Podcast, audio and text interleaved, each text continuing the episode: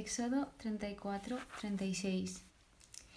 Este capítulo, el 34, trata de la renovación de la alianza y de las nuevas tablas de la ley, porque como vimos en el anterior episodio, Moisés cuando ve que el pueblo está descontrolado, pues tira la tabla al suelo y la rompe, las dos tablas que Dios le da.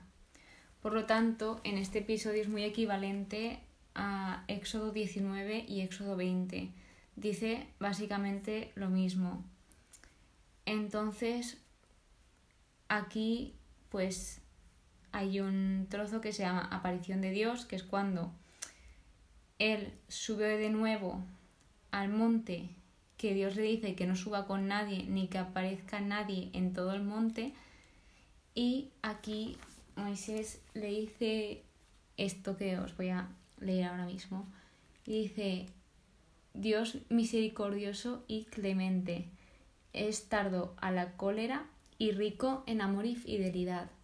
Mantiene su amor por mil generaciones y perdona, pero no los deja impunes, castiga la culpa de los padres, que esto ya lo hemos visto en anteriores episodios, pero aquí Moisés confirma el carácter de Dios que ha podido ver, comprobar y pues cómo se lo ha mostrado y cómo lo ha realizado. Entonces, ¿quién mejor que Moisés para describir a Dios que aquí, por lo que da a entender, ese es quien más cercano está a Dios, el intermediario de Dios, por así decirlo.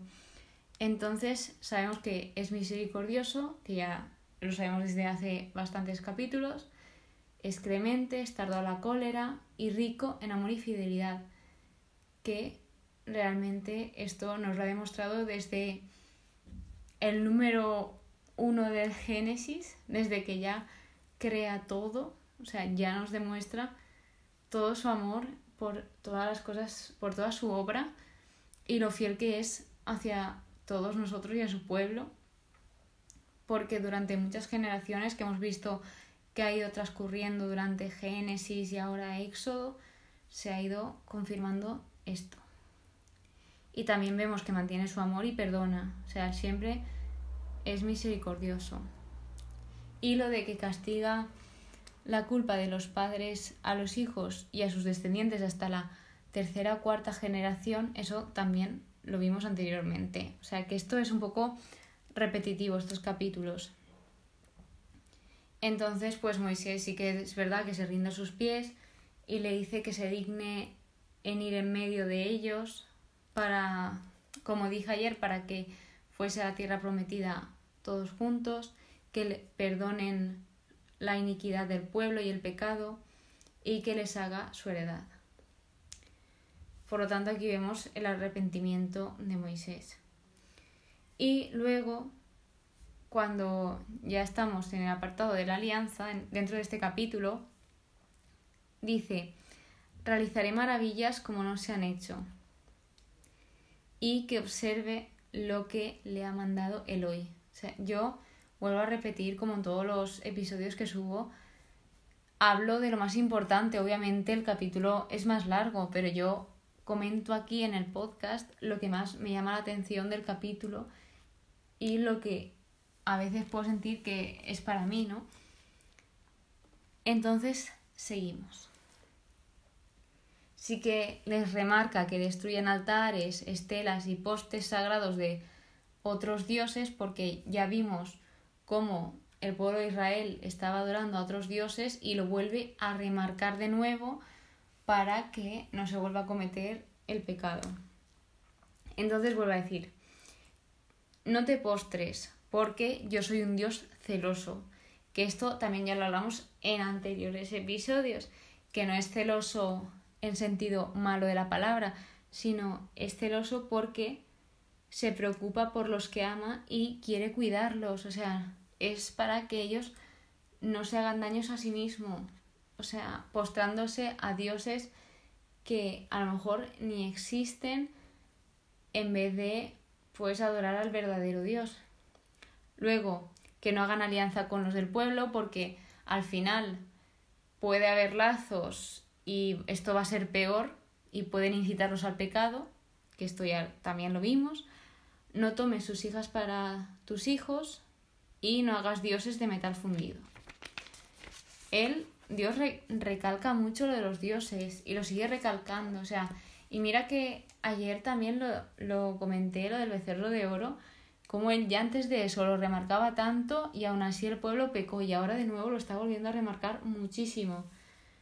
Luego, pues ahora lo que continúa, ya lo vimos en Éxodo 19-20, está hablando de que guarde las fiestas de los ácimos, que todo primogénito es suyo, que se guarde el día de reposo el sábado, que se celebrará la fiesta de las semanas, que es cuando comienza la siega del trío y la cosecha y la de cosecha al final del año, o sea que se celebran las tres fiestas al año en honor a Dios.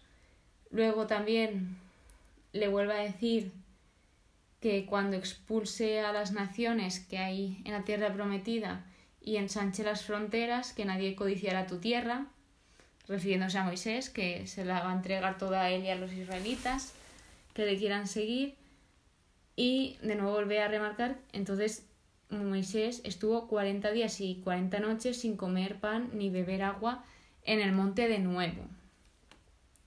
Y pues ya indica que escribió las 10 palabras, las diez palabras, perdón, y ya Moisés baja del monte y se ve que cuando él bajó su rostro era radiante por haber hablado con Dios. Que de hecho dice que Aarón y todo el pueblo de Israel temieron acercarse a él. Y ya pues Moisés les transmitió todo y cuando acabó se puso un velo sobre el rostro y solo se lo quitaba cuando se, se presentaba ante Dios. Luego ya, continuando con el capítulo 35, aquí entramos en una sección, en una parte donde se habla de la construcción y levantamiento del santuario, que esto reproduce exactamente lo que se dice en los capítulos 25 a 31, pero se ejecuta, que es lo de las, las vestimentas, los materiales, las especias, las pieles, cómo se va a construir cada cosa, con qué. Entonces, pues, bueno, antes de, al empezar este capítulo, vuelve a, a remarcar lo del sábado, o sea que es bastante importante lo del día del descanso, que y dice que cualquiera que trabaje ese día morirá y no deben encender fuego este día. Entonces ya empiezan con la colecta de materiales para construir todo lo que necesitaban y lo que Dios les había mandado, porque lo que leímos en Éxodo 25 a 31 era las órdenes de cómo debía hacer lo que Dios le dijo a Moisés en el monte Sinaí pero ahora era cuando debía llevarlo a cabo. Con las nuevas tablas que había hecho, que eran igual que las anteriores, pero ya, ya sabemos. Entonces les dice Moisés que reserven de sus bienes una ofrenda para Dios y que se ofrezca de corazón. De hecho, lo recalca mucho, ¿no? Que no ofrezcan por obligación, siempre es de corazón, por voluntad propia, entonces aquí vemos como el camino de, de la fe, el camino hacia Jesús, el camino hacia Dios no es algo obligatorio, nadie nos está obligando a seguirlo, de hecho lo hacemos por voluntad propia, lo hacemos porque nosotros queremos, no porque nadie nos obligue. Y continuando pues eso, los materiales, las especias, las pieles, también remarca que los hombres generosos son estos que son impulsados por su espíritu. Entonces, esos fueron a traer ofrenda para la tienda, su servicio y las vestiduras sagradas. También nos dice cuyo corazón les había impulsado a llevar algo para cualquier trabajo que Dios encomendó. O sea, como veis, todos los que llevaron cosas fue por pura voluntad propia, por deseo de su corazón. Y luego vuelve a remarcar a Besaleli o Joliab, si se dice así, que estos son los que habían llenado Dios de su espíritu, confiriéndoles la habilidad, pericia y experiencia en toda clase de trabajos. Por lo tanto, estos eran capaces de ejecutar toda clase de trabajos e idear proyectos. Aquí vemos también cómo Dios, como hablamos ayer, es que es muy repetitivo esto, pero bueno, también está bien recordarlo. Y así como también dije, mejor para que se nos quede, sobre todo a mí. Porque claro, soy yo la que lo está estudiando, pero bueno, quien me esté escuchando, pues si le sirve de algo, pues yo feliz.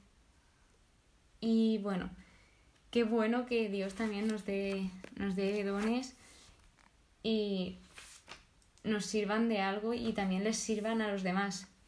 Entonces llega un punto, que estamos ya en el capítulo 36, llega un punto en que estos, los artífices, le dicen a Moisés que pues que la gente entregaba más de lo que se necesitaba.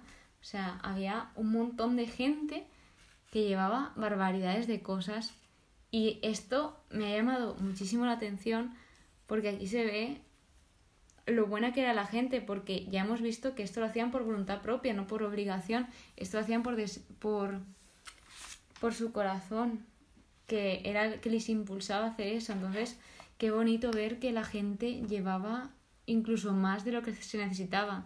Entonces, ya aquí pues pararon de aceptar cosas, dijeron, por favor, no traigáis más porque ya tenemos de sobra. Y ya pues pasaron a construir la morada, que está construida en los artífices más expertos. Y luego el armazón y el velo. En lo siguiente, y aquí acaba el capítulo 36. En los siguientes episodios también sigue hablando de cómo se lleva la ejecución de esto. Vuelve a decir las anchuras, las larguras, longitudes, etc.